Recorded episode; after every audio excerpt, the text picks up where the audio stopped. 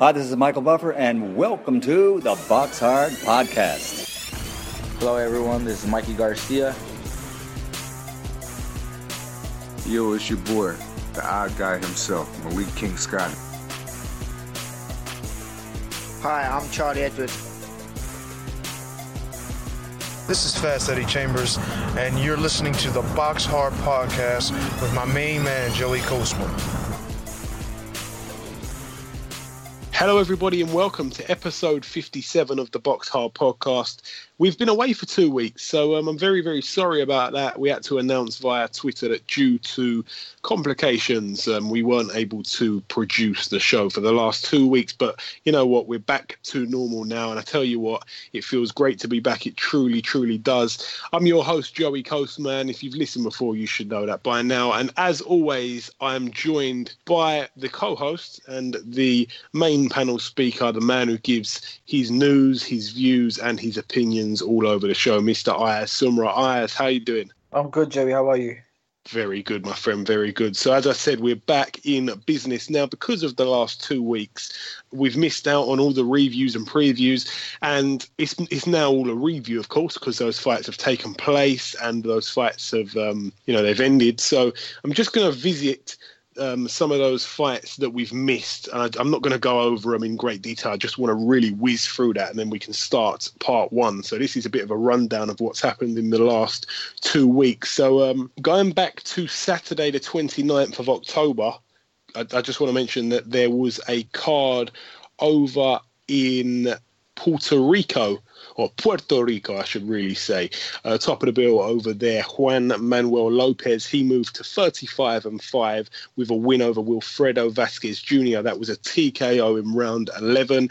Vasquez was down in uh, round 11, of course, and it was called to a halt. It was a good knockdown from Juan Manuel Lopez, and there was a lot of stuff going on after the fight. You know, he ran over to the opposite corner and celebrated, and then the trainer of Wilfredo Vasquez Jr. jumped in the ring, and there was a bit of a fist fight between those two. It was quite incredible, to be honest. So there's been clips of that floating around everywhere, but the less said, the better on that one, to be honest. We're also now going to talk about a fight that happened the following day. This one was on the uh, 30th of October. This was on Sunday. Just one fight to mention over in Australia. Joel Brunker. He picked up his first 30th career win with a knockout in the first round over Decha Jafarasi. So I think the guy had only had five fights, and I think three of them were losses. So uh, serious overmatching stuff there. But Joel Brunker got the job done. Uh, that's it for uh, October. We're now going over to November, early November, Friday, the 4th of November. I'm going to start with um, over in USA, over in Arkansas at the Clear Channel Metroplex Event Center. So a bit of a mouthful for the venue. Um, top of the bill, Ismayl Sillakh. Now, he's the guy who uh, Kovalev annihilated. To be honest, uh, he actually has moved up. I mean, it was kind of he's kind of crazy because since the fight, since the loss to Kovalev, he's moved up to heavyweight. He fought an opponent called Brad Austin, who had a record of 11 wins and 21 losses, and Ismayl Sillakh picked up a KO win in round two, so his record now 24 and three. Uh, that's it for that one over in the USA. Another card that happened on the same night over in the USA, top of the bill. This one was over in Las Vegas, Nevada at the Treasure Island Casino, USA, of course. Top of the bill, Jesse Hart, 20 and 0. He moved to 21 and 0 with a TKO in round three over Andrew Hernandez. He retained the WBO, NABO super middleweight title and the USBA super middleweight title, and he picked up the vacant NABF super middleweight title. So great stuff there for Jesse Hart. Uh, also over in well, this one was on the fifth of November, so firework night, which was a Saturday. A lot of people made the most of that one. So uh, over on the Saturday, a card I should mention happening over in Germany. One fight really to mention, top of the bill, Giovanni De Carolis. He put his WBA World Super Middleweight title on the line, and he lost this fight. He was knocked out in round 12, the final round against his opponent Tyron Zuge, I think he said it, Zuge or Zoiga or something like that. So uh,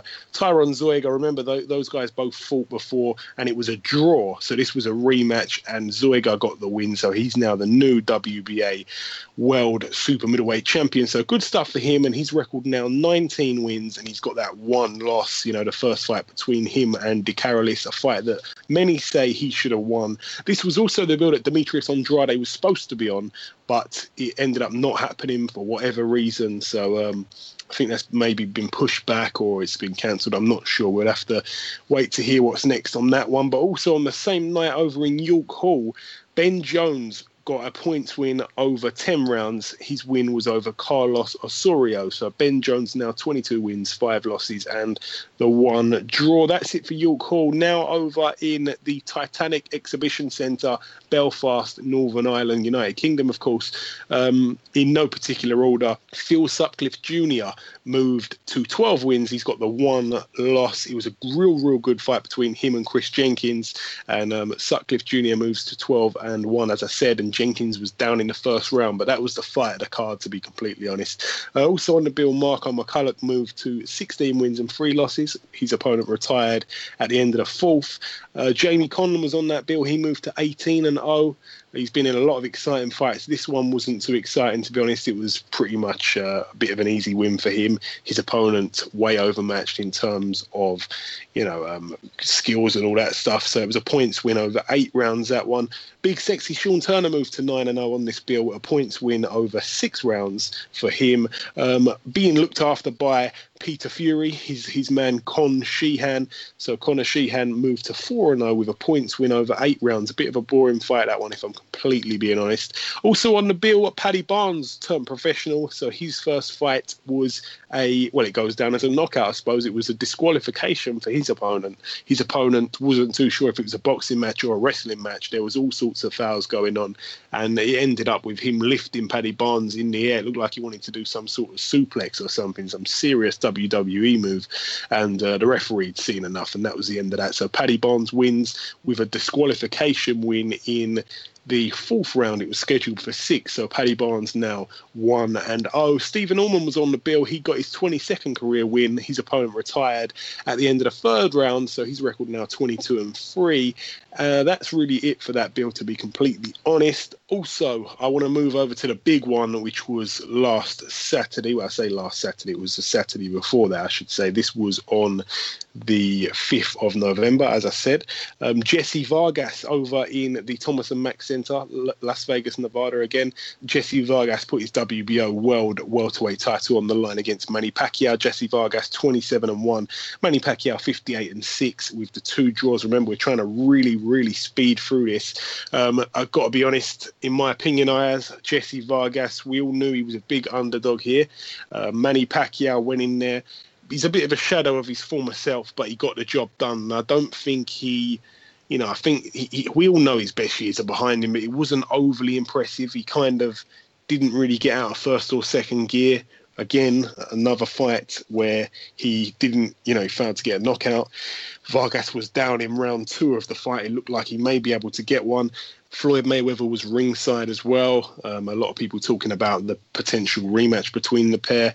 That's a fight I don't really want to see. I mean, it'd be great paydays for for both men, you know, both great fighters. But yeah, I'm not too sure I want to see that one. And uh, as I say, Manny Pacquiao a little bit under impressive to be honest. I wasn't. Um, you know, I know he's past his best, as I said, but he wasn't so good. He really wasn't, in my opinion. Uh, I was going to ask you about that fight, Ayaz, but I know the listeners will probably know everything that I'm talking, so I just want to whiz through. Nonito Donaire was also on the bill. He lost his WBO World Super Bantamweight title here. He was the champion. He got in there against Jesse Magdaleno, who had a record of 23 and 0, unbeaten. Um, Nonito Donaire's record, of course, 37 wins and three losses. I'm not going to talk about the fight really too much, but Nonito Donaire was very. Um, well, he's you know again he's another fighter that's past his best, and um, it's a bit of a weakish kind of division at the moment. Super bantamweight, um, the WBO belt was obviously you know, was was pretty easy for Donaire to pick up, and he's lost it already. So not a long reign for him in this division. But um, Jesse Magdaleno, good fighter, But Nonito Donaire, a lot of people saying he should retire now. I think that may be a little bit harsh, but he's definitely seen better days. So Nonito Donaire now 37 and 4. Jesse Magdaleno, the new WBO World Super Bantamweight champion with a record of 24 and 0. Great stuff for him. Zou Shiming managed to pick up the vacant WBO World Flyweight title. He had his opponent down in round two of his fight. His opponent had a great record of 39 wins, the one loss, and two draws. This was a rematch. His opponent, Prasitsak Phaprom. So uh, good stuff for Zushi. I mean, He was actually very impressive. He was able to, you know, land a lot of shots and and get out there. It was very much stick and move stuff from him, which um, was great, which he hasn't really showed so far. So he looked very hard to beat. I've got to be honest. And his opponent, a lot of people thought it was Manny Pacquiao because they looked so so similar.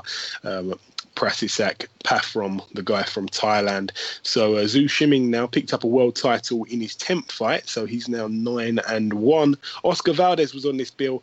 He moved to 21 and 0, of course, defending his WBO world featherweight title successfully. He had his opponent down, Hiroshige Osawa probably got that really badly wrong, but Osawa was down in the fourth round, and Oscar Valdez looks a real, real force. But that's it for the Thomas and Mack Centre. Um, one last fight, I believe, to mention from this week, or that week, I should say. It was on the Sunday, I believe. Um, Andre Rudenko picked up his career 30th win which he's now 30 wins and two losses. His opponent was pretty poor, but it was a unanimous decision win over eight rounds.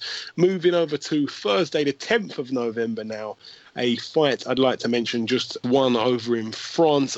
Yvan Mendy, he moved to 36 wins. He's got the four losses and the one draw. He won via KO in round five and picked up the vacant IBF Intercontinental Lightweight title. Yvan Mendy, the man that beat Luke Campbell pretty badly, to be honest. I know that Eddie Hearn's talking about a rematch. It'd definitely be a great one. Now, going over to Saturday, the 12th of November. So we're now on part one, the review part of the show. So we're, we're up to date now. We're talking about the fights from last week. So Saturday, the 12th of November, just a Saturday just gone. Over in Germany, Mehdi Amar put his EBU light heavyweight title on the line against Robert Stieglitz. Stieglitz won this fight via unanimous decision after 12 rounds. Stieglitz was, you know, much too much for Mehdi Amar And Robert Stieglitz there picking up his 50th career win. So his record now 50 wins, five losses, and the one draw. But that's it for Germany. Elsewhere, um, Norbert Nemesapati, who was the opponent for Callum Smith on that Brook Golovkin undercard at the um, you know on at the uh, O2 Arena, Callum Smith. That that fight all took place on the 10th of September. So Norbert Nemesapati, who was the reigning Hungarian super middleweight champion, he's actually had three fights since September 10th, which is quite incredible, including two over the last two weeks. He's won both fights. He's had three since that fight. All have been wins. And uh, the two fights that he's been in, I mean, it's not really something that I want to go too much time over explaining it all, but he's had three fights, all three wins, and the two last fights he's had have only been uh, 10 days apart. So we had a fight on the 2nd of November and a fight on the 12th. So uh, incredible stuff there for him. I think he lost to Callum Smith and just decided, you know what, I'm going to be a journeyman. But he's getting wins. So uh, very, very active stuff. But that's it for that one. We're now going to go over to Monte Carlo over in Monaco. Wow, a matchroom card. It was exciting stuff beforehand. We were all expecting, a, you know, something quite special. It was the first international show for Eddie Hearn's Matchroom Sports. Um, we're going to start with the first fight that happened on the televised card. Martin Murray, 33 and 4, with the one draw going into his bout against Nuhu Lawal, who had a record of 23 and 0. Now, Martin Murray was supposed to face Arthur Abraham. He pulled out of the fight with a suspicious injury. Very, very suspicious. Um, he was then you know, he had to find a, a, last minute replacement, which he found. Well, I say last minute, he had to find a replacement a few days out, maybe a couple weeks out, and they managed to get Dmitry Chudinov, who lost almost every round or every round to Chris Eubank Jr. a couple of years ago. Um, then he pulled out for whatever reason, and on the last minute, I think it was two or three days' notice, they pulled in Nuhu Lawal. I think he was ranked 14 in one of the governing bodies. He was, you know, undefeated, as I said, 23 and 0, and he was a lot better than people or than anyone kind of gave him credit for. I know that no one really kind of knew who he was. And Martin Murray, this fight was for the vacant WBA Continental Super Middleweight title. Um, so Murray was deducted a point in round 12 for leading with a head. I think Murray was a little bit dirty, I've got to be honest. He was disgusted with the referee. Um, he thought the referee did a really poor job, but I think Martin Murray was fighting a bit dirty, which we don't usually see him do. And um, this guy, this this guy, he was from Africa. He was great. You know, Lawal was really, really good. I think, you know, you've got to kind of look at it and say, okay, Martin Murray, you know, he's he's been at that world level. This guy hasn't. We expect Martin Murray to get the job done easier than what he did. But you've got to know that Martin Murray was no way at all prepared for this guy. He hadn't seen any clips of him, even on YouTube. He just got in there and, you know, he probably underestimated him. He probably thought, you know, this guy's 23 and 0. He hasn't really fought anyone. I'm going to get it done easy. And it really wasn't easy. So it made for quite an interesting fight, to be honest.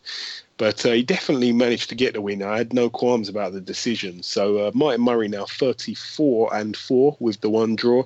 He looks to try and pick up a world title. I do want to pick up on one thing. I can't remember who it was who said it now, but the Sky team after the fight said, In your heart of hearts, do you see Martin Murray becoming a world champion at the weight he's at, which is super middleweight, 168? And I can't remember who it was, but someone said, No, I don't see him being a champion at 168. It's a really hot division at the moment, but I do see him becoming a world champion at middleweight.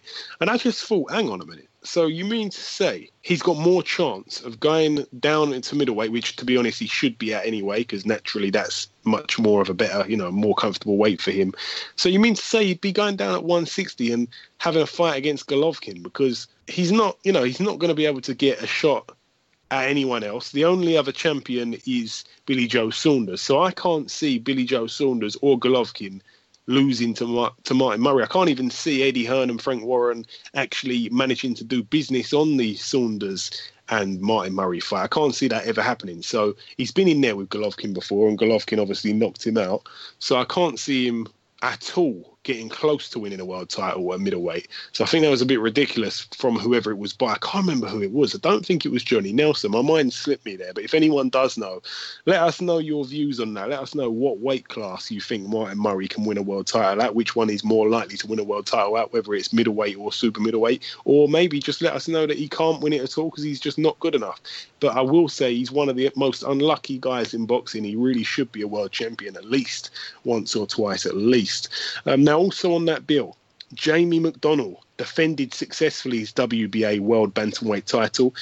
His record going into this bout was a record of 28 wins and two losses with a one draw. His opponent, former world champion, really, really good fighter, 25 wins and four losses with the one draw, Liborio Solis. Now, a hell of a lot of people, including all of the Sky team, um, they said that you know they gave the fight, they scored the fight to Solis.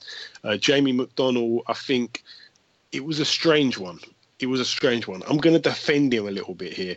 I think a lot of people, when I think that Jamie McDonald started awfully, and I think that as the fight progressed, I think when when we kind of knew he was quite a few rounds down, I think a lot of people stopped scoring it. But when you actually watch that fight back and you and you score it every you score every single round, you know, because when I think when when the other guy picked up the first five rounds or so, you thought, oh, it's going to be, you know, he doesn't look good, Jamie McDonnell. He's lost it. What's the point scoring it anymore? I think he did pretty well um, to get some of those rounds back. He was warming into it as the fight went on. He started a little bit late, in my opinion it was definitely very close, but all of the Sky team were very honest, and I've got to give them credit for that. And after the fight, on the post-fight interview, they actually said to Martin, uh, not Martin Murray, they said to Jamie McDonnell, it was um, it was Johnny Nelson who said it. You were very lucky there, and I don't think Jamie McDonnell realised that they actually said that live on air because he went on to make a comment saying, "Oh, what you just said off air there," but he didn't realise everybody had said it and they'd said it on TV. So I don't know if that was a mistake by Johnny Nelson or being brutally honest. So I give them credit for telling it how it is. To be honest, a lot of people criticise Sky for you know trying to protect their fighters with certain comments and so, but it was definitely a close fight. Um, you know, I'm not sure. Maybe Solis did pick the win up. I'd, I'd definitely have to score it round by round, but I just want to add that in there for people that are going to watch the card back. Just bear that in mind that um, it's important to score every round, not also just on the um, you know the amount of punches landed, but the quality over the quantity. Because Solis was throwing a lot of shots and he had he had a lot of speed. You know, I thought he you know they pulled in a fighter that was over the hill. This was actually a voluntary defence that Dave Coldwell and Jamie McDonald chose. So um, it was a bit of, well, it was definitely a banana skin there. A lot of people saying he exposed Jamie McDonald, and Jamie McDonald, a lot of people really was looking at as the number one man in the bantamweight division. So a lot of people taking back those words now, which is very unfortunate to see. Also on that bill, again, I said in terms of you know, in, in, terms of in order, should I say, of the way it came on the TV. The next fight was for the vacant WBA Intercontinental Heavyweight title. Luis King Kong Ortiz, 25 and 0, going into his fight against Malik King Scott, 38 and 2 with the one draw. Everybody knows I'm a huge fan of Malik Scott. He's a personal friend of mine. We're always speaking on WhatsApp and FaceTime and so on so on. But I've got to be completely honest here. You know, I, I, I would love to defend him. I would love to say he had an off night you know, this didn't go his way, but nothing seemed to be wrong with him. He just fought completely like garbage. He was absolutely dreadful. You know, he doesn't really deserve another big shot. A lot of people trying to say that he kind of exposed Luis Ortiz. No, you know, he didn't even win a round. He was down three times, I believe. I can't even remember now. He seemed to be going down when he wasn't hurt. He was not letting his hands go at all. I saw something about he'd only landed like 25 punches in the first 25 minutes of the fight, which is like, you know, one punch a minute. And that's just not right. You know, I'm not even sure if that was landed punches or thrown punches. He just was not throwing. He was he was absolutely awful. He was terrible. He really was. You know, and it, it, it hurts me to say so because he's a good friend of mine. He really is. But um, that was absolutely appalling and um, it was just terrible. It really was. But the only good thing is, oh, he went the distance, and King Kong didn't knock him out. That's the only thing that he can take pride in, if anything. But he was awful. His corner were frustrated with him. You know, when he let his hands go, he was actually hitting Ortiz. He actually looked like he wobbled him at one point in the fight as well. I just don't know why he wasn't letting his hands go.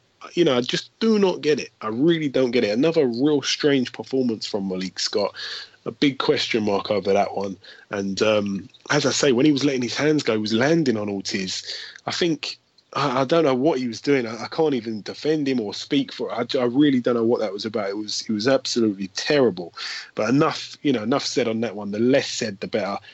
Luis Ortiz now 26 and 0, and a lot of people, you know, kind of took the um, the momentum away a little bit. I know Eddie Hearn wanted to see a devastating knockout in the first round or something like that to, you know, to build his fire. It's his first fight with Matchroom, and it was very, you know, it really failed to impress. It was, it was so lackluster. It was, it was terrible. It was really terrible. It really, really was. So that's it for that one. We're now going to talk about the main event. Jason Sosa, 19 wins, one loss, and four draws. A lot better than his record suggests. Um, he put his WBA World Super Featherweight title on the line against Steve Stephen Smith, a man who we're huge fans of. We love the Smith family here. Smith's record was 24 wins and two losses. Now, Smith had a bad start to the fight. He was down in the second round as well. He had a terrible um, start to the fight. It took him a few rounds to warm into it, and then he he was managing to hurt Jason Sosa a few times. Jason Sosa was I'm not going to say saved by the bell. That's a bit cliche. That's a bit um, running away with it. I think we should say that he was kind of um, fortunate that the bell went when it went. I'm not saying he was on the verge of being knocked out, but I'm saying he was being really hurt. And I think if, if some of the rounds were 30 seconds longer, we may have seen him touch down at least. But Stephen Smith showed a lot of heart and courage and guts. You know, he really, it's two fights now, two world title challenges that have gone wrong for him within seven months. So all credit to Eddie Hearn for getting those shots for him. You know, it's been great, great promoting from Eddie Hearn once again. You know, great chances. He's delivered really well for his fighter there, but you know, it just wasn't to be. Stephen Smith's night. And Jason Sosa, he really announced his stuff on the world scene. He's a champion that likes to go on the road and defend his titles, and that's what makes a champion. That is incredible stuff. And Jason Sosa now 20 wins, one loss, and the four draws. Stephen Smith 24 wins and three losses. I hope he'll be back. It's very, very hard to go back to the drawing board, you know, being beaten by two different world champions in your weight division within seven months. But he's he's really, you know, he's announced himself to the world as well. Stephen Smith, I think he's showed everybody that he can mix it with the best at his weight, and I hope he can come back again. I think hopefully Eddie Hearn can get another shot for him. You know, it's a big ask. It might have to be, well, it will be sometime in 2017 at least.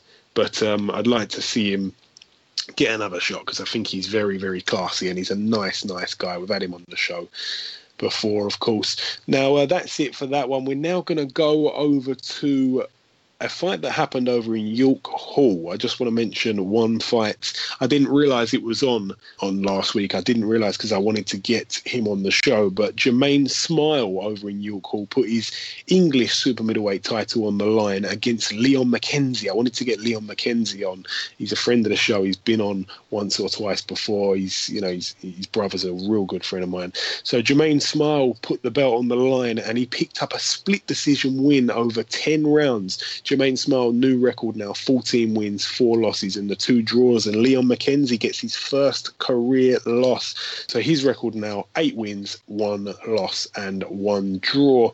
It's, you know, it's hard to lose a fight on split decision. You'd probably rather it be pretty wide, you know, rather get beaten up a little bit. I know it sounds crazy to say so, but when it's so close that you think that you've won the fight, I believe that Leon McKenzie thinks he did enough, that's when it's harder because you've got to go back and you kind of you know in your heart hearts you you really believe you won and it's been stolen from you. But if you just go, you know what, I got outclassed. Uh, you know, the right man won the fight. Fair enough. That's when it's a little bit more easier to accept. You know, it's hard to go away thinking you, you got cheated out of it rather than beaten fair and square. So um, we wish Leon McKenzie all the best, and he's lost his O, which is very disappointing. But I'm sure he'll be back. You know, hope he doesn't take the loss too you know, too personally, and it doesn't knock him too much because we know he's quite an emotional guy in a good way as well as a bad way, as well as a positive way and a negative way, I should say. But that's it for York Hall. We're now going to go over to Philadelphia, Pennsylvania, USA, at the Liacouras Center. Top of the bill, Javier Fortuna his record 30 wins, one loss, and one draw going into his fight against Omar Douglas, 17 and 0 his record. So it was a good matchup in terms of styles and everything. And Fortuna was down in the first round. It was a nightmare start for him, but he managed to get up off the canvas and win a unanimous decision over 10 rounds. So Javier Fortuna, big claps for him. Great, great stuff there. Showed some serious character. And also on this bill, everybody calls him a cherry picker. We don't do that over here. It's Danny Garcia. He moved to 33 and 0. He fought an opponent that, well, Errol Spence Jr. blew him out within about four rounds. Danny Garcia took seven rounds to get the TKO. Uh, his opponent, as I say, Vargas, was down in the first round. Vargas's record now 25 wins, three losses, and the one draw. So a real warm up fight there for Danny Garcia. Not impressive at all, but he's got that big fight with Keith Thurman, and it's being built up a lot of trash talk, which is always good. And that really is a great fight for next year. It really, really is. But that's it for that one. That's it for the reviewing. We got Ayaz coming in with the news now, so there's a lot of reviewing now. I know it's took quite a while, so Ayaz is now going to come in with this week's news. Frank Warren has teamed up with BT Sport to show live boxing on BT Sport. Yes, this is a bit of an interesting one. Um, Frank Warren, you know, his his his company Box Nation have signed some sort of partnership agreement deal with BT Sport. I think it's in effect from 2017, but basically, if you are subscribed to BT Sport, you will get Box Nation for free. So um, there's a lot of people out there actually that subscribe to both. Like my dad, he's actually subscribed to BT Sports and he subscribes to Box Nation. So he's going to drop the Box Nation one out, I'd imagine, and save the £12 a month, which is great value, by the way, if anybody from Frank Warren's team is listening to this.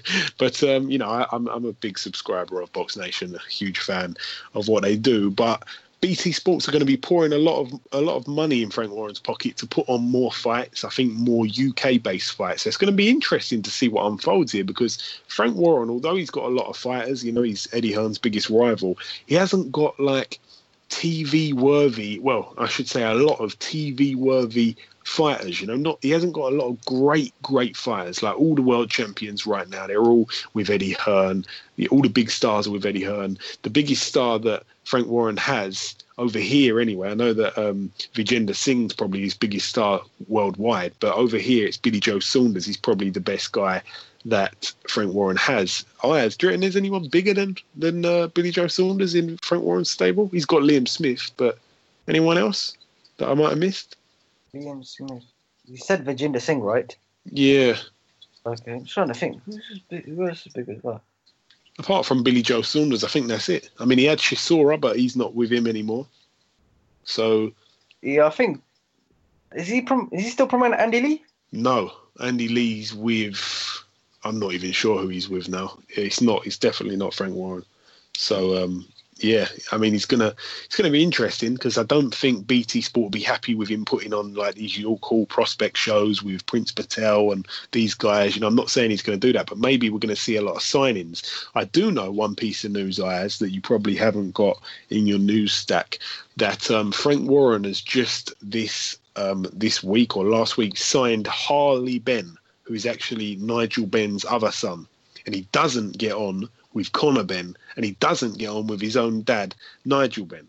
So Harley Benn, he's he's looking to turn pro. Well, he's turned pro. He's signed a promotional deal. He's going to be fighting very soon. I'm not sure when it is. It might be later this month. So eyes peeled on that one. You know, he's going to you know build him on the whole thing that he's Nigel Benn's son. So that'd be hopefully another star for Frank Warren. But he might have to do some big signings, and it's going to be interesting. It's going to be better for the sport of boxing, and a lot of people saying it might even put a bit of pressure on Eddie Hearn to put on better fights. So it's great for boxing fans. It's great news for boxing fans. But that's it for that piece of news. Roll in with the next one, Ayaz. Kell Brooks will be will be staying at welterweight now. Yeah, good news. We thought he might be going to 154. Of course, he jumped over that to fight Golovkin. Um, you know, a lot of people thought he was going to vacate his title. But when he spoke with Eddie Hearn, I think it was last week, he's decided, no, I'm going to stay here. I'm not going to be giving up my IBF belt. You know, I've wanted that that title since I was a kid. I dreamed to be world champion. I've got the belt and I'm not giving it away. So it looks like he's going to be fighting Errol Spence Jr. And a lot of people were, saying, "Oh, look at him; he's getting ready to duck him." But it seems like he wants that fight. So I give credit to Kell Brook. You know, he's got serious, serious, serious cojones, as they say. Any other news for us, as? Yes, Ovill McKenzie has retired from boxing. Yeah, very unfortunate. He had a fight lined up with Marco Huck. He pulled out of that fight because of an injury or something like that. But it's come out that he's actually got a serious heart condition that they've discovered. So it's you know it's forced him to have to retire from boxing, which is very very sad. He come very very close to winning the IBF cruiserweight world title over in God knows what country it was in South America. I always forget, but he put up a great, great effort against the champion Victor Emilio Ramirez. But um, you know, he, he was a little bit. I don't know about robbed, but he was very, very close. We had him on the show. I remember the week after that fight, and he was talking all about it. And it was a crazy series of events that unfolded over there. And he was a nice guy Ovill McKenzie when he come on the show. He was a pleasure to speak to. He's been a great ambassador for the sport, and um, you know, they call him the upsetter and of course he's upset a lot of guys when he should have really lost against them. So uh, he's been he's been great. He's been a great servant for the sport. So we wish Ovill McKenzie all the best with whatever he does in the future. Yes, finally, Katie Taylor will face Karina Kopinska on her professional debut at the SSE Arena in Wembley on Saturday, November 26th. Yes, Katie Taylor's turned professional with Eddie Hearn. I've got a feeling that we talked about that, you know, a couple weeks back when the news broke out. But if we didn't, um, we're sorry about that. And yeah, she's signed with Matchroom Sports, and it's going to be interesting to see Eddie Hearn what he can do with females um, boxing. You know, the girls' side of the boxing. So it's going to be interesting there. And Casey Taylor, we know she's an absolute mega star over in Ireland. So we wish her all the best. We truly do. And there's a there's another piece of well, another bit of not news really, but we're going to be talking about it. There's a fighter who's fighting this week who's a famous Olympic gold medalist um, for the girls boxing, and she's turning pro and fighting this week. If you haven't guessed or you don't know, you will know in the preview part of the show, which will follow shortly. Just before we end part one, there's two things to do. I just want to talk about some of the funny name fighters that I've seen over the last two weeks. I've got about three or four of them.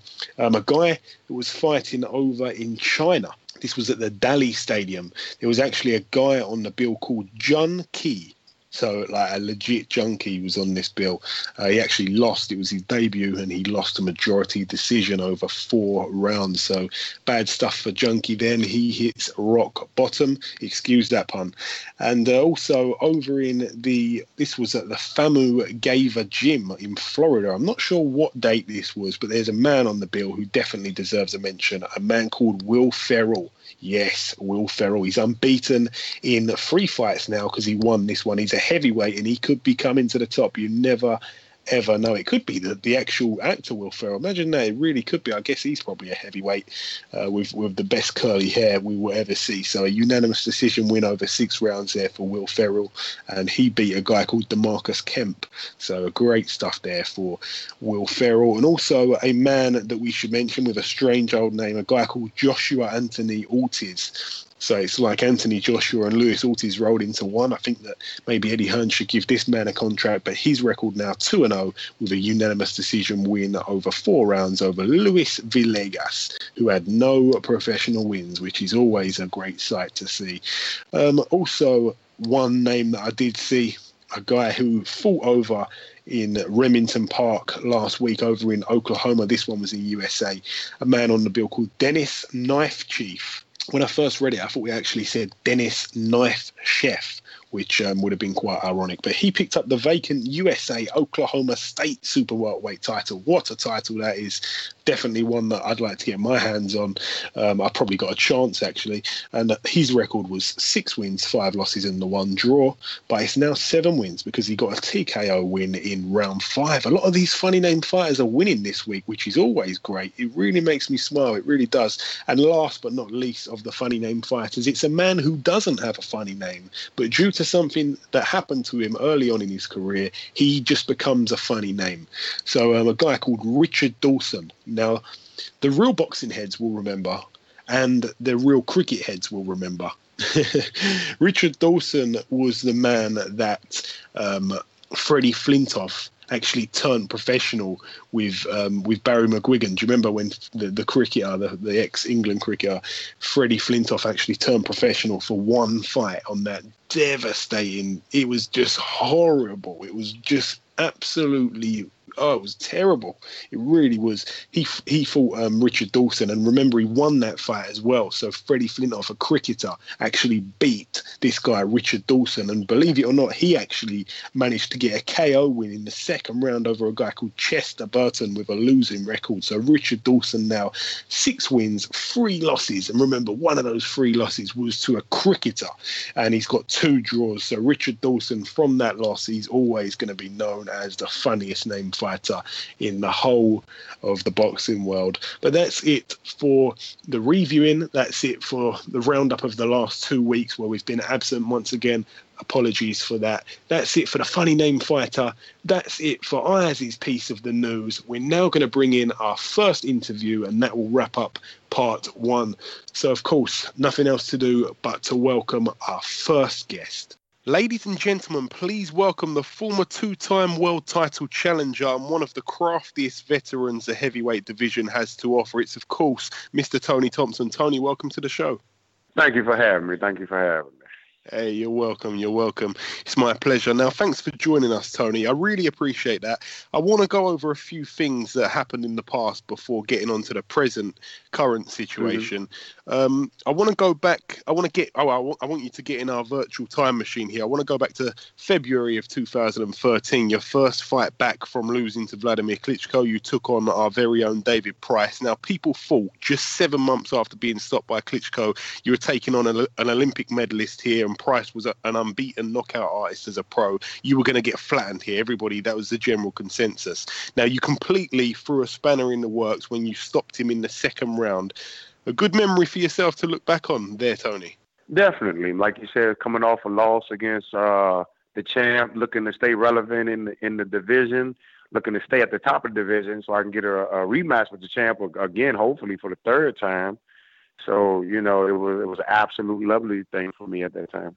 And of course, after beating David Price, everybody, including myself, I'll be honest, thought it was a little bit of a fluke. Maybe David's head wasn't in the right place that night.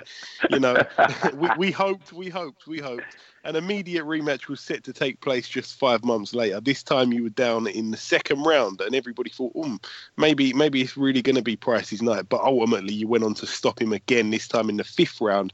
This win was really the one that wiped away any doubts and broke a lot of British hearts. In all honesty, how do you assess David's performance in both the fights, Tony? Well, I just thought he was a, you know, the first fight he came in, he was confident, uh, you know, uh, and then I knocked his ass out. You know, simple so I that. think the first fight it was as simple as that. That was the first fight. It was too it was too short of a, a sample for people to believe what I just did to him. Like you said, even yourself, you thought it was a fluke. It was such a small sample, people could not believe it. But I worked on that move. I, I I practiced that move. I wasn't in the best physical shape I could have been probably because I was dealing with some illnesses and sicknesses. But I worked on the move that I knew could get David. It worked. The second fight, obviously I already knew I was better than him. He was scared shitless, honestly. The whole presser, he was scared shitless of me. And I told him, You talked all that shit about me being a fluke. Now you got to see me and I'm healthy. Now you got to see me, look me in my face and when I'm healthy. And then when he knocked me down and I got up, I saw the life go out of him. I knew he was going to be stopped in, in a matter of, of rounds. He's not a fighter. He's an athlete fighting. Okay, okay. And after the after back-to-back knockouts of David Price, uh, two fights later, you were in there with, you know, a Cuban amateur great, Odlanier Solis, another Olympic medalist, surely with a bright future as a pro. You know, he had that one weird loss to Vitaly Klitschko, which came as a bit of an early title shot, in fairness. But still, things were, you know, big things were expected of him until he met you. You beat him via split decision over 12 rounds. You honoured him a rematch 11 months later, in which you collect a stoppage win this time because he refused to come out of his corner for the ninth round. So you basically did the same to a Cuban guy because both guys here. That's why I nicknamed you a couple years ago the Plan Wrecker because both these guys had big futures. they were Olympians, and you basically beat them twice. You know, and and it got worse uh, the second time. You know, you stopped David Price in worse circumstances the second time, and also Solis in the second in the second uh, fight as well. Those fights, Tony. A lot of people thought that you were, you know, past your best sort of thing, but those fights made people think again how great was, was that win over Solis? Both the wins over Solis, great wins. Well, the first win should have never been a split decision. I dominated Solis, but obviously being with the the promoters, fighter, and the promoters' hometown, they had to try to help him as best they could. I shut Solis' ass out. Period. Second fight, did the same thing for eight rounds until he decided he had enough. Now, obviously, this wasn't the greatest of Solis. He was out of shape that second fight, especially that second fight. You know, and but I did what I was supposed to do as a professional. I went in and I gave him his early exit that he was looking for. You know, I showed everybody that I'm still relevant in the game, and I'm gonna do the same thing soon. Somebody stop being scared shitless of me and give me a shot. You see, they keeping AJ far away from me as possible. As possible. None of the other guys want to come fight. You know, it's, it's starting to look real bad for England over there. Nobody wants to really step up and and, and you know be a fighter. You know. We're going to get onto that in a moment. Um, since since that, that win over Solis, um, you've lost to two good guys in Malik Scott and Luis Ortiz. Now we're up to date. Now your last two fights, as I said, were, was against Malik Scott and Luis Ortiz. They both fought each other on this past weekend. Did you manage to see that fight at all? I've managed to see some of it. It wasn't worth seeing. No, it wasn't. It really wasn't. You've uh, you've done yourself a favour not watching the whole fight. To be honest, it was the right. worst fight I've seen in years. Um, right. And just by coincidence, yesterday Eddie Hearn replied to you on Twitter. You tweeted him basically saying that you want the Joshua fight. He tweeted back saying that and I quote, "We've got plans, but there is plenty of UK heavyweights for you." To which you interpreted as they don't want that fight. So, Tony, firstly, you responded with something along the lines of you'd like to fight Josh on one of Joshua's undercards, perhaps beat one of uh, Eddie Hearn's other heavyweights first, and then get the fight. Would you seriously go down that route of fighting on his undercard against another guy first? Definitely, man. I'm I'm I'm I'm confident in my ability against any of them. So bring them on. If it gets me the shot at AJ, bring the fight on. I, am ready for it. Let's do it. Give me a proper camp, and then and give me a fair proper camp, and then send me out there and see what happens. I dominate all them heavyweights. I probably dominate AJ ass too, which is why I put up translation. They don't want none of this. Just like you said, they said they have plans, and you already named me the plan record. So, so it was obvious for them to keep their young fellow away from me before I ruined some more plans. now I know that Eddie Hearn has repeatedly been saying lately. I don't know if you're aware of this, but he's been saying a lot in the UK media I said, I know that lately Eddie Hearn has been saying in the UK media, you may not be aware of this, but he's been saying repeatedly lately that he wants David Price to fight you to try and avenge that defeat again. He wants a, another fight, but he's also said, because he's not obviously David Price's promoter, so he did go on to say that David Price's team do not want that fight. Um, who would you like to fight out of the UK guys? Obviously, you know David Price would be the the obvious one, but seeing as it seems like they don't want. Well, I mean, not David Price. Already, already conquered yeah, David Price twice, yeah, so he wouldn't be the obvious one. I would take a third one with David. Like I said, if it gets me to Anthony, that's who I want to see, Anthony. But I'll fight any of them. Dillian Whyte, Chisora, any of them. I know Chisora's a warrior. He'll fight anybody. Make the fight with Chisora. Who cares? That's a good fight. Tony Thompson versus Joshua. I know he's not going to run. I'm not going to run. He'll make the fight. I'll make the fight. Any of them. Let's do it.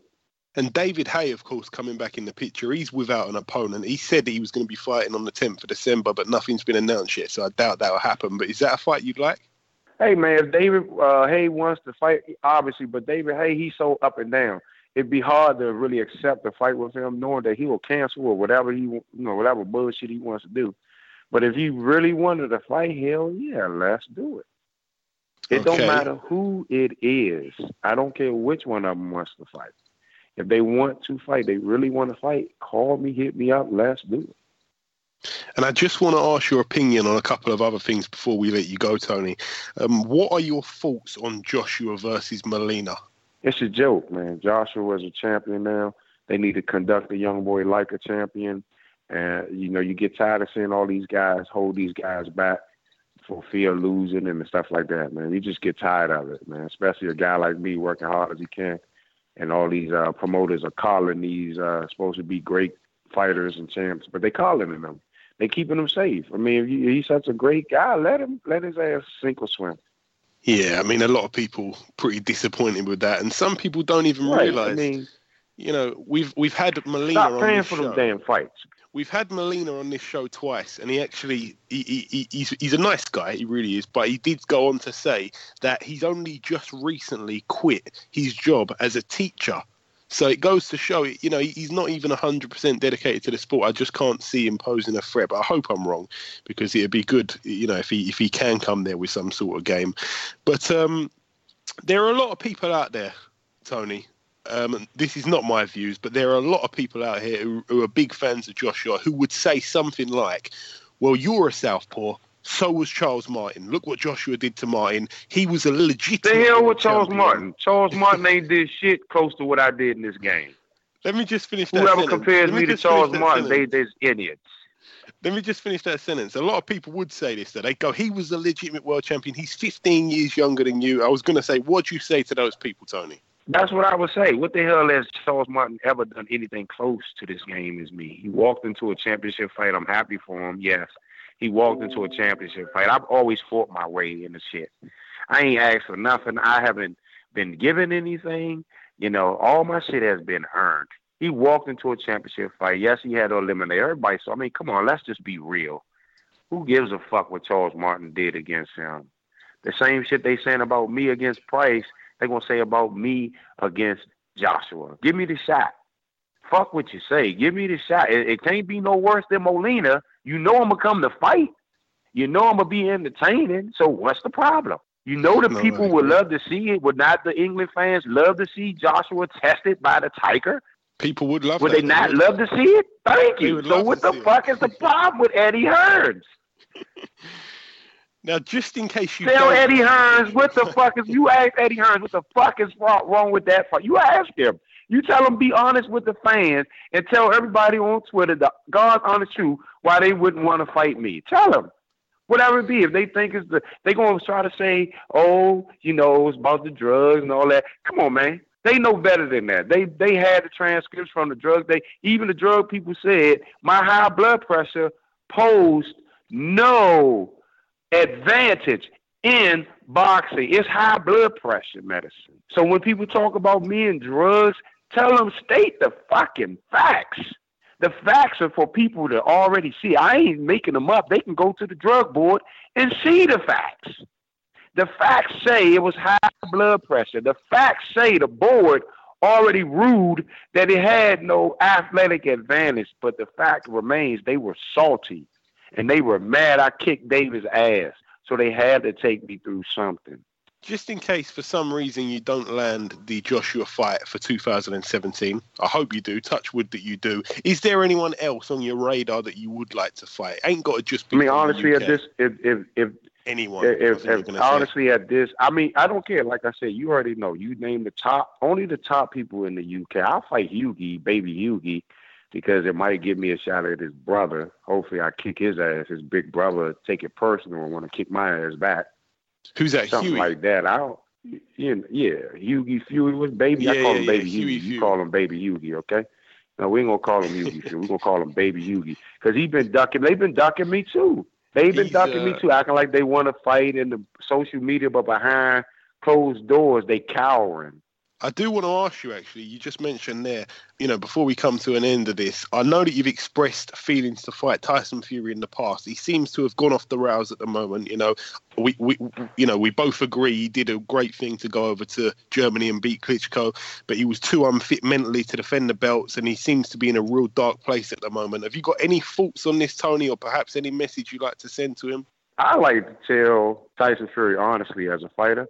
I know some of the shit he going through, and I know the business side of, of boxing makes this shit harder than it's supposed to be. But you're a champion, you know. Get the dead deadbeats off your back and go about being a great champion. Forget what the naysayers are doing, man. You have won the heavyweight championship of the world.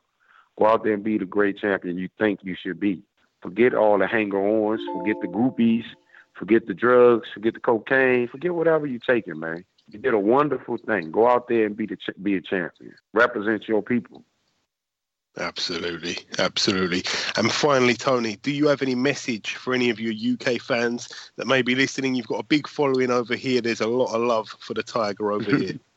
Hey man, there's a lot of love for for for the, from the Tiger for over there. so we even.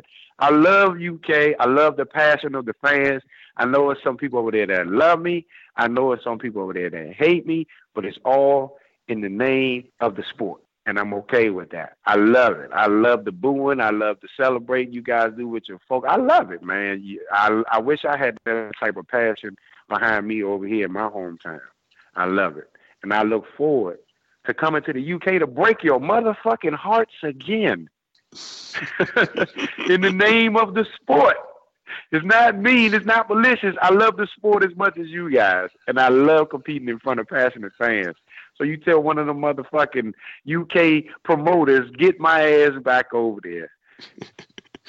and uh, I'll probably get shouted at if I didn't ask this question, but I need to uh, check on the welfare of your wife, Tony. Is she in the uh, the infamous wheelchair? Y'all crazy, man. Well, you know, as she came out of traction and soaked for a few weeks, everything was back to normal.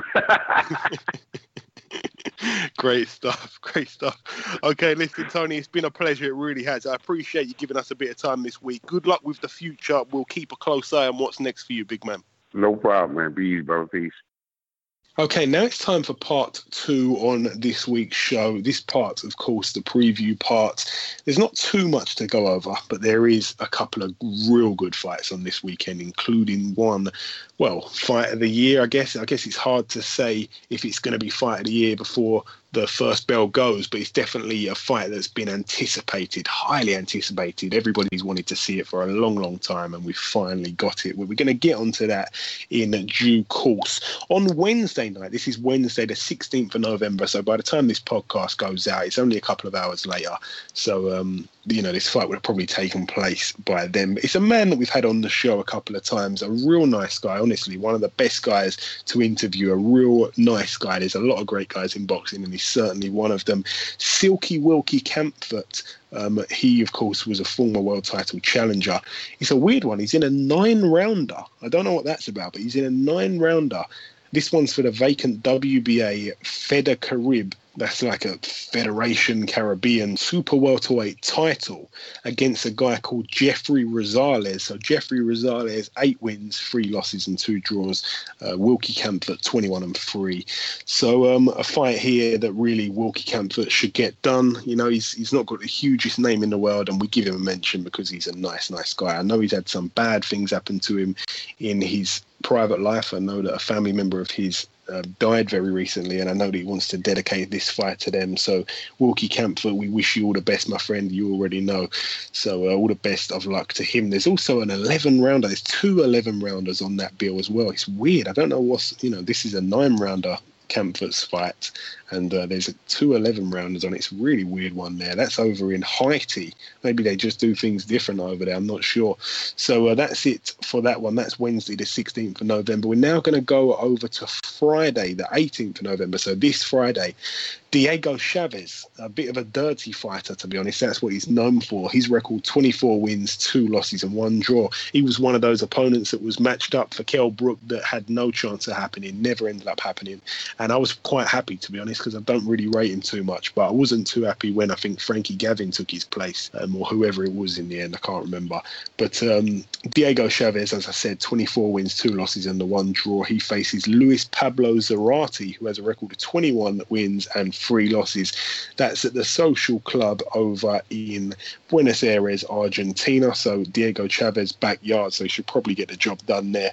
Another strange one happening over in Russia at the DIVS, which is the Divs Arena. Um, top of the bill over here, Dmitry Mikhaylenko, 21 and 1. He faces Breidis Prescott, 30 wins and 8 losses. Everybody should know if you've been in boxing for a long time. Well, not too long, but at least 10 years or so uh, a little bit over that. I think Breidis Prescott knocked out Amir Khan in the first round and gave Amir Khan his first loss um, just over 10 years ago, I think it was now. And he's fighting for the interim WBC silver welterweight title. So quite a decent title there. I'm being serious. And Mikhaylenko is the champion right now, but that should be, well, it's a strange fight, but that should be a good one there. But I think Mikhaylenko should get the job done. That's over in Russia, as I said. Uh, that's it for Russia also on the Friday happening over in Wembley Arena, a good fight, and I think it's on Channel 5. Uh, top of the bill, George Groves, 24 wins, three losses. He faces Edward Gutknecht, who has a record of 30 wins, four losses, and one draw. Uh, this one's for Groves' WBA International Super Middleweight title. So George Groves in action on free to air TV. Sounds good to me. It's a tasty sort of undercard anyway. There's some decent fighters on here. Andrew Selby, another guy, you know, another guy. He was actually on the last show we did just, uh, just well, three weeks ago now, I guess, or two weeks ago. We've missed two weeks, so it makes it three weeks ago, I suppose. Andrew Selby, he looks to move to seven and zero. He faces Jake Bornea, who has a record of eleven wins and one draw. This one's for the vacant IBF Intercontinental Flyweight title. Nobody wants to fight Andrew Selby for his British title, so he's having to go out and find other silverware. And this was the opponent he was supposed to face a couple of weeks back when he fought, and um, he's finally getting in there with him. So it's going to be a good contest. This one, Andrew Selby. You know, I'm a huge, huge fan of his. Also on the undercard, Conrad Cummings. He looks to move to 11 and 0. Of course, he's got that one draw. He faces Ronnie Mittag, who has a record of 28 wins and two losses with the one draw. This one's actually a good, good fight. I think it's going to be quite, um, you know, possibly fight of the night here. This one's for the vacant IBF Intercontinental Middleweight title. Conrad Cummings, another good fighter coming through. And heavy heavyweight Nick Webb's on this bill. He just jumps on every bill all over the place. He looks to move to 9 and 0. His opponent yet to be announced, but it's a six rounder at heavyweight. Nick Webb, a real chilled, chilled guy. I remember the interview we did, it sounded like he was falling asleep. He's a real chilled out guy. Um, that's it for Wembley Arena. I'm looking forward to that one. As I said, just to remind you, Channel 5, not, I think it maybe starts at 7 o'clock or something like that. Channel 5 on Friday night. We're now going to go over to the Fantasy Springs Casino over in California. I do love a Fantasy Springs bill. Top of the bill, Mauricio Herrera, another man that's been on our show before, former interim world champion as well. 22 wins and six losses. He faces Pablo Cesar Cano, 29 and 5 with the one draw. This is going to be a good fight for, in terms of clash of styles and stuff like that. It's one I'm going to be watching for sure. It's a 10 rounder at welterweight. So um, this is more Pablo Cesar territory than Herrera's. He's really a 140 fighter, but uh, it'd be interesting. You know, Mauricio Herrera is a good, good fighter. He's definitely not one to be underestimated, but we thought we'd throw that one in there. And also on this undercard, a prospect that I should mention, Joshua Franco. He fights out the Robert Garcia gym. He looks to move to 8 and 0. His record at the moment, 7 and 0. It's a four rounder at Bantamweight. His opponent, Felipe Rivas, 17 and 17 with a four draws. But he's allowed to fight opponents like that because Josh Franco is just going through. And believe me, he's looking seriously good. He really is going to be a name in the future. That's it for Fantasy Springs Casino. We're now going to go over to Florida at the Osceola Heritage Center. Again, still in USA. A fight that I want to mention on this bill, just the one fight. Matt Korobov. You know, it's not it's not unbeaten. Of course, he's got that one devastating knockout loss to Andy Lee. So Matt Korobov, 26 and one. He faces Scott Sigmon, 27 and nine with the one draw. Matt Korobov's been very very quiet since that loss to Andy Lee, which was a long time ago now, man, a couple of years. So um, hopefully Matt Korobov can get back to winning ways. He was a good fighter when he was on form, and um, we'll have to wait and see what his future holds. But that's it for Friday. We're now going to go over to Saturday, the 19th of November, this Saturday. Marco Huck, remember we were talking about Ovill McKenzie being in a fight with him. He puts his IBO World Cruiserweight title on the line again. That's um, that's not uh, a title that's considered a proper proper world title. But Marco Huck, he looks to pick up his 40th career win. His record 39 and three with the one draw, and he faces Dmytro Kucher, who I've seen up close. I remember when he fought Enzo Maccarinelli a couple of months back and knocked him spark out, and he looked really good, Dmytro Kucher. Um, so this is going to be a real good fight. And I tell you what, if if Huck's not on form, Kucher could be able, could be able to do this because Kucher is a tough, tough, underrated guy. Really is. So that's going to be an intriguing fight. That one. Um, that's it for Germany. We're now going to come over to the Victoria Warehouse in Manchester, United Kingdom. One fight on this bill that I really think is going to be a good fight again it's not you know it's not world level it's not european level it's it's it's on a much lower scale but if you're a hardcore boxing fan you will know about these guys. Matty askin his record 20 wins and three losses with the one draw. It's a 12 rounder cruiserweight against undefeated tommy mccarthy. Now tommy mccarthy i'm telling you this guy can fight he really can. So uh, that's a really really good fight. Both guys at different ends of their career and i think that tommy mccarthy a lot of people raving about how good he's supposed to be. I haven't seen him. I think I've seen him the once. I think I, I, was I was in a dressing room once when he was there. I think I'd just seen his fight. I can't remember where it was now, but he was on some undercard, and he is a you know, he's, he's very talented from what I've seen as well. I like the way he does pads. He's a he's a good guy to look out for, believe me. So this one's a great fight, and if he can beat Matty Askin, he's certainly going on to big things because Matty Askin a little bit of a gatekeeper around about that British English level. So um, good stuff there, and all the best of luck to both guys at the end of the day. But that's it for that one at the Victoria Warehouse. Now we're just skipping between venues like that. Now we're going over to the USA, T-Mobile Arena, Las Vegas, Nevada. Eyes, I know that you've been excited about this one for a long time. So has every boxing fan out there. We're going to start with the top of the bill fight. I can't start with the undercard because it's that juicy. Top of the bill, Sergey Kovalev, 30 and 0 with the one draw. He faces in the other corner Andre Ward, 30 and 0 with no draws just a clean, unblemished record. Both guys combined record 60 and 0. Somebody's O has got to go. Andre Ward hasn't been at light heavyweight for a long time. Sergey Kovalev has. Sergey Kovalev's the man with a belt, with a WBA super World Light Heavyweight title, the IBF World Light Heavyweight title, and the WBO World Light Heavyweight title. The only belt he hasn't got is a belt which is called the WBC belt, and Adonis Stevenson, who doesn't want anything to do with Sergei Kovalev, holds. So Sergei Kovalev, the main man at light heavyweight, everybody knows that. Andre Ward crashed the weight division, showed everybody a bit of skill, hasn't been there for too long, maybe hasn't been able to get too comfortable in the weight, but he's in there and there's no excuses. He's ready to take on the crusher Kovalev, and Kovalev is ready to take on Andre the Trickster Ward. I think I've just made that nickname up for him. He's, of course, his real alias is the SOG, the Son of God. Eyes, I will say no more. Talk to me about this fight, please. This is gonna be a good fight. I can tell you this, right? Yes, Ward, sir. Ward is like a defensive fighter. Kovalev is known for punching, but the way Ward's, uh, I'll, I'll tell you who I'm gonna go for straight away for this win. I'm going for a Ward win on points because Ward is gonna, Ward's just gonna box and move him. That's how good Ward is. Again, Ward, one of the best defensive fighters in the world. Kovalev, you know, uh, really known for his offensive stuff. He showed some great boxing skills against Bernard Hopkins. Um, you know, we know that he he can bang. He really can. You know, Kovalev. I don't really like to publicize it too much, but we know he killed a guy in the ring. You know, he's an absolute animal. He's just got to tickle you, and you can go to sleep. He's got hands like that. He's unbelievable. Some of the shots he puts people down with is is freakish, and um, you know, he's never fought anybody as good as Andre Ward, and Andre Ward arguably has never fought anybody as good as him. That is what makes it that little bit more intriguing. That just puts the cherry on top of the icing, on top of the cake. What a fight, Eyes. I mean, I just I don't know where to start. Andre Ward's great on the inside. He really is. Sergei Kovalev, not the best on the inside. I've got to be honest. Um, Andre Ward, he likes to control stuff with his distance, but I think Kovalev having that longer reach should want to fight this fight with a you know with with some distance. He he wants to. It's going to be really weird because it's like Andre Ward's definitely not the stronger of the fighters. He's going to be on the back foot. Kovalev's going to be the aggressor. He's going to be coming forward. Um, Andre Ward's got to try and make him miss. If he lands one punch on Ward's chin, that could be night night. It really could. It's, it's so intriguing. Anything could happen here.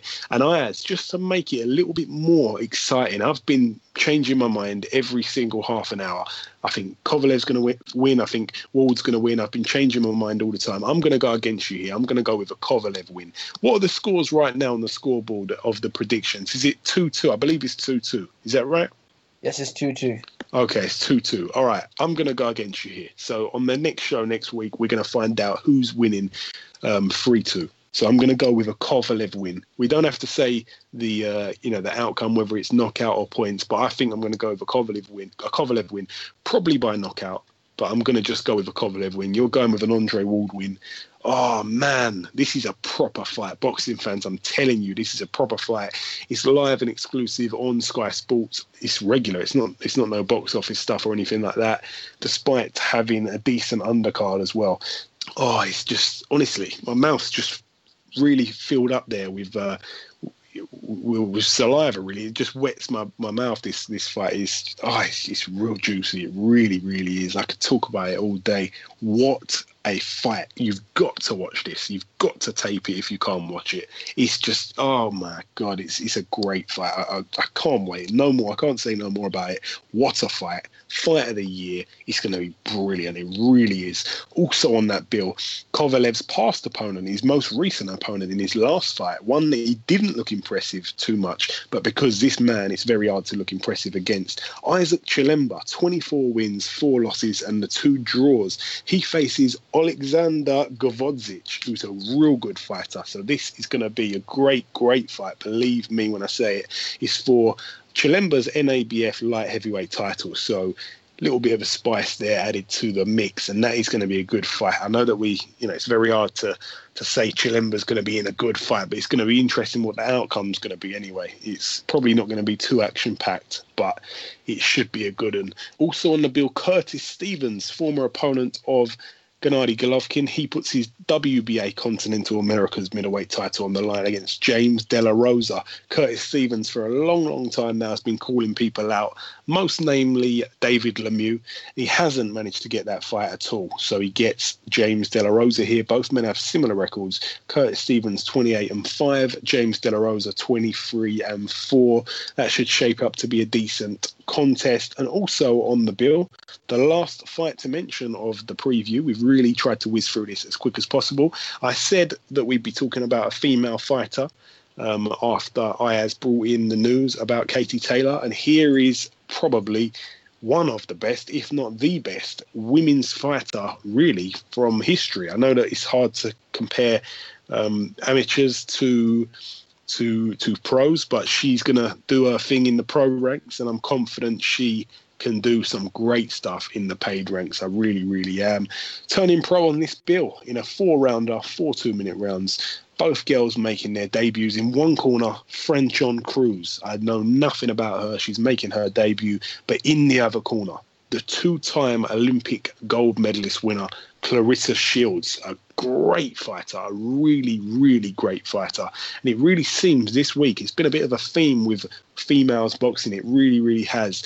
Um, it's, you know, there's, there's, there's quite a lot of movement in the female side of the sport, the female side of boxing this week. There's some great stuff happening soon. And hopefully it will get leveled out. I know that you know, there's there's not much appeal for women's boxing. There's not much money in it, but hopefully stuff like this gets it a bit more level. You know, things aren't always very fair, and I understand that. You know, it's it's more of a men's sport. I think I, I can say without getting in any trouble, it's more of a man's sport. You know, having a fight, bashing someone up.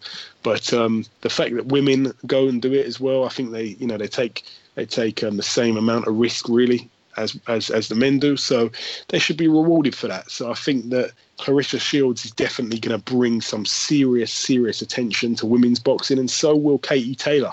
And what an incredible, incredible moment this is for females boxing. This is really good. Two seriously good, talented fighters, really good fighters going pro here just within a couple of weeks of each other. So fantastic stuff there for women's boxing once again. And we wish Katie Taylor and Claressa Shields the best of luck. And to be honest, I don't think they'll need it because they're both so talented. It's incredible. But that's really it for the preview. That's really it for all the talking on this show. We've whizzed through it as quick as we could. We're now going to do the last thing before we end the show is to welcome our second guest.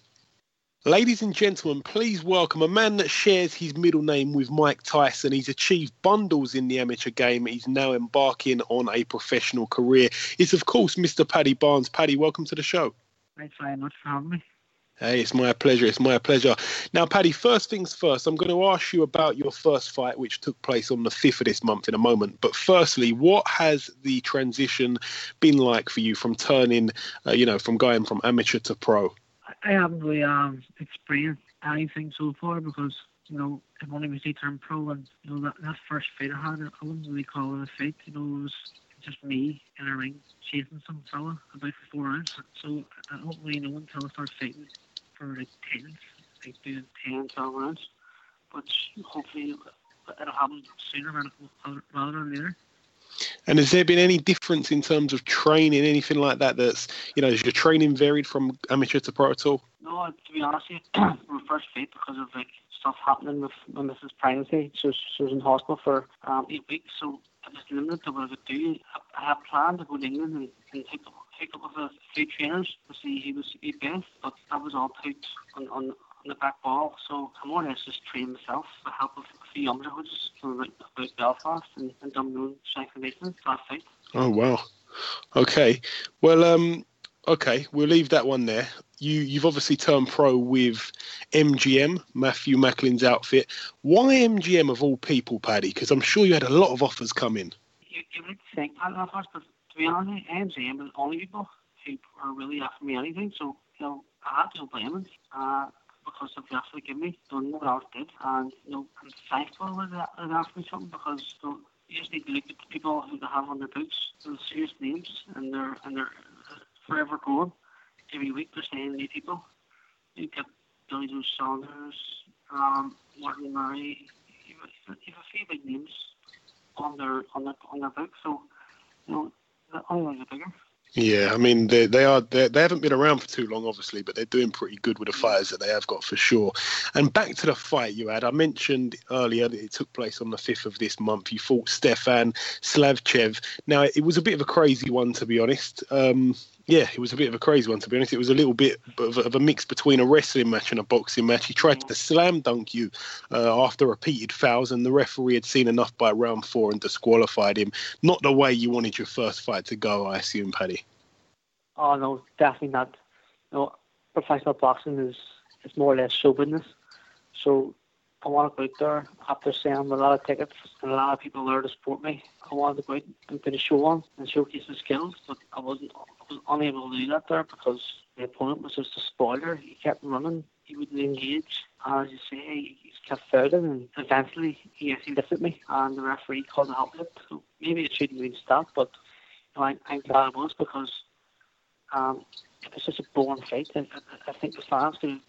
I, I, I would have been afraid of the fans getting failed and leading, and, and, and like, you know, may not come to watch me again because of they think you know all of it could be could be the Yeah, no, I know, I know what you mean. It, it, it takes two to tango sometimes in fights, you know. But uh, he wasn't up for it. I definitely I agree. that journey with art is but like I think there's a limit to how much a you can go do. Yeah, I agree. I agree, definitely. Now, I know it's still early days yet. You've only had the one fight, but do you have any idea um, when you'll be going into, you know, those those those bigger fights? We've seen stellar amateurs get involved in big fights very quickly, sometimes too quickly. What is the plan for you, Paddy, if you know at this point in time? I've asked uh, for next fight. I've asked my management team. Um, I can't say no names, but I've asked them for uh, hopefully a title fight, like a major title fight, like international title, um, against fighter who's I think I think he's ranked seventh in the world. Oh, wow. So he, his last fight was world fight. He lost it, so I'll be I'll be hopeful. So, uh, Wow. We pray that, that, that, that they take it. It's a serious, it's a serious, serious step up. Like, but I feel I'm ready for it. So you're not looking to to waste any time at all, then? No, because like, I fight journeyman every week, you know, and somebody make, make, make me look bad, but I feel I'm ready to push on. And the, the better the opponent for me, you know, better my my fighting becomes. But more I, show, I, I can showcase my skills. Absolutely. Now, as you say there, you know this this fight hopefully comes off. Touch wood. Have you got any idea when that is likely to be? When you when you're next out at all? I'm hearing of a, of a show in Belfast in the February, early March. So if the opponent, I can't see him traveling there, but if he could, it'd be brilliant. But um, if not, I can Okay. be hopeful that maybe it could be on um, the rank bill. Okay. St. Patrick's Day. Was on that, it, it would be Oh, that'd be great. Yeah, that'd be great. That will be great. Um, will you be at flyweight? Will, is that is that what you're the weight that you're sort of looking to stay Yeah, at? flyweight, yeah. Okay, Yeah, great stuff.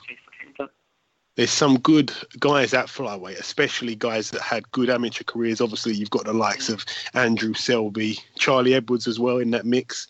So it's a good it's a good little division. Have you got an opinion on either of those guys at all? Both. You know, good amateurs. And you know, but Charlie Edwards fought for a world title as a main fight with.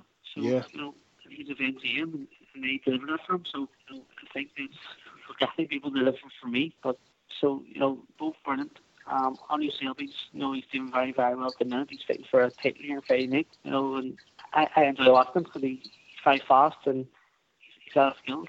You know, there's no wait then one day our, our paths could, could cross and you know, it's something that, that I know for sure that both of us would, love to happen. Yeah, hopefully so. That'd be a good fight. You've injected a bit of life into the flyweight division, to be honest. Uh, Paddy turning pro. Now, um, obviously, you know, there's been a bit of a debate of um, 2016. Everybody's kind of thinking, who's been the fighter of the year in 2016? A lot of people are looking at Carl Frampton for that, seeing as he's beaten uh, two world champions in two different weight divisions, both of those fights in the other guy's backyards as well. Would you say he's probably been fighter of the year in 2016, Paddy? Yeah, most definitely. You know, I'm not doing bashful because he's my friend, but like, it's just it's evident that he that he should be getting that title because, as I say, he's beat two unbeaten world champions in their own backyards. He, he he unified one division. He moved up and beat, you know, Leo Santa Cruz in America. You know, which is just unbelievable. And it was such a great fight too. So I feel that he'd fit that award there, definitely. Yeah, I agree. I agree completely on that one. And um, um, you know, obviously, as you said, you reckon you're next out in sometime next year, February, March, sometime. How many fights, ideally, would you like to have in 2017? It's a bit of a tricky question because when I ask this to guys who have just turned pro, a lot of guys go, "Oh, I want to have 10, 11 fights," but because you're, you know, you don't want to waste no time. You want to jump straight in there with these higher level fighters. You probably can't fight 10 or 10 or 12 times a year. How many times would you like to fight in 2017, ideally, Paddy? This this opponent agrees to fight me, which is a big fight, then maybe four times. Oh wow! So still pretty active though. Yeah, yeah, because like there'll be four rounders, there'll be like ten rounders. So Yeah. I think four would be enough. Great stuff. And finally, Paddy, what is the ultimate goal for you? What are your ambitions as a pro? And could you give us a prediction of time you think it will take for you to reach those ambitions? I think in two years' time, definitely be a world champion, and you know, I'll be champion of flyweight. And in my head, probably is all a dream at the minute. I plan on making it a reality. I want to be flyweight champion and just fight the super flyweight champion straight away, and then if possible, fight the bantamweight world champion straight away. Wow. Mm, Just, just they're the dream. Yeah, no, but you know, you're you're, you're pretty good with you know what you want to do. You, you you're pretty good if you just look in history, in the past of what you've done in the amateurs, what you want to happen, you seem to to get done. So, uh, so you, you comfortably believe definitely by well, what are we now? We're almost at the end of 2017. So 2020, definitely Paddy Barnes will be a world Oh, champion. Okay, great stuff. Great stuff. Okay, Paddy. Easy was go done on. to be it. All right, Paddy, just before I let you go, I'd like to give you a chance to thank any sponsors or just anyone in general you'd like to shout out at all. No, I'd like to thank myself for being the best boxer in the flyweight in the world. Anyone at all to thank? No, just yourself. No, I don't think nobody. People thank me. And lastly, Paddy, please give everybody your Twitter handle. You've got a bunch of followers, but for those that may not know what your Twitter is, please give it to them so that uh, they can get following if your journey. Don't follow me. If people don't follow me already, well, must be nutcases. It's Paddy B underscore Ireland. Follow Excellent. Or, Excellent. or just delete it on Twitter. Excellent. Okay, so Paddy B underscore Island, great stuff. Okay, listen, Paddy, it's been my pleasure having you on the show, my friend. I wish you all the best for the future, and we'll no doubt speak again soon. No problem, no problem. Thanks very much. And if anybody wants to translate it, come back to me. I speak, speak fast. Thank you very much, Paddy. Take care, mate. No problem. Take it easy. Okay, now it's time to conclude episode 57 of the Box Heart podcast. I've been your host, Joey Coastman. Ayaz Sumra has been Ayaz Sumra. We were away for two weeks and we've come back with a bang, I'd like to think. Thanks to our two guests for taking part in this week's show, Paddy Barnes and, of course, Tony the Tiger Thompson. Yet again, this podcast throws two entirely unrelated names together. I love it. I truly do. Remember, if you get a chance, please leave us a review on iTunes. It will be very much appreciated. And we'll be back next week with another big show, as always. Until next time, people, take care.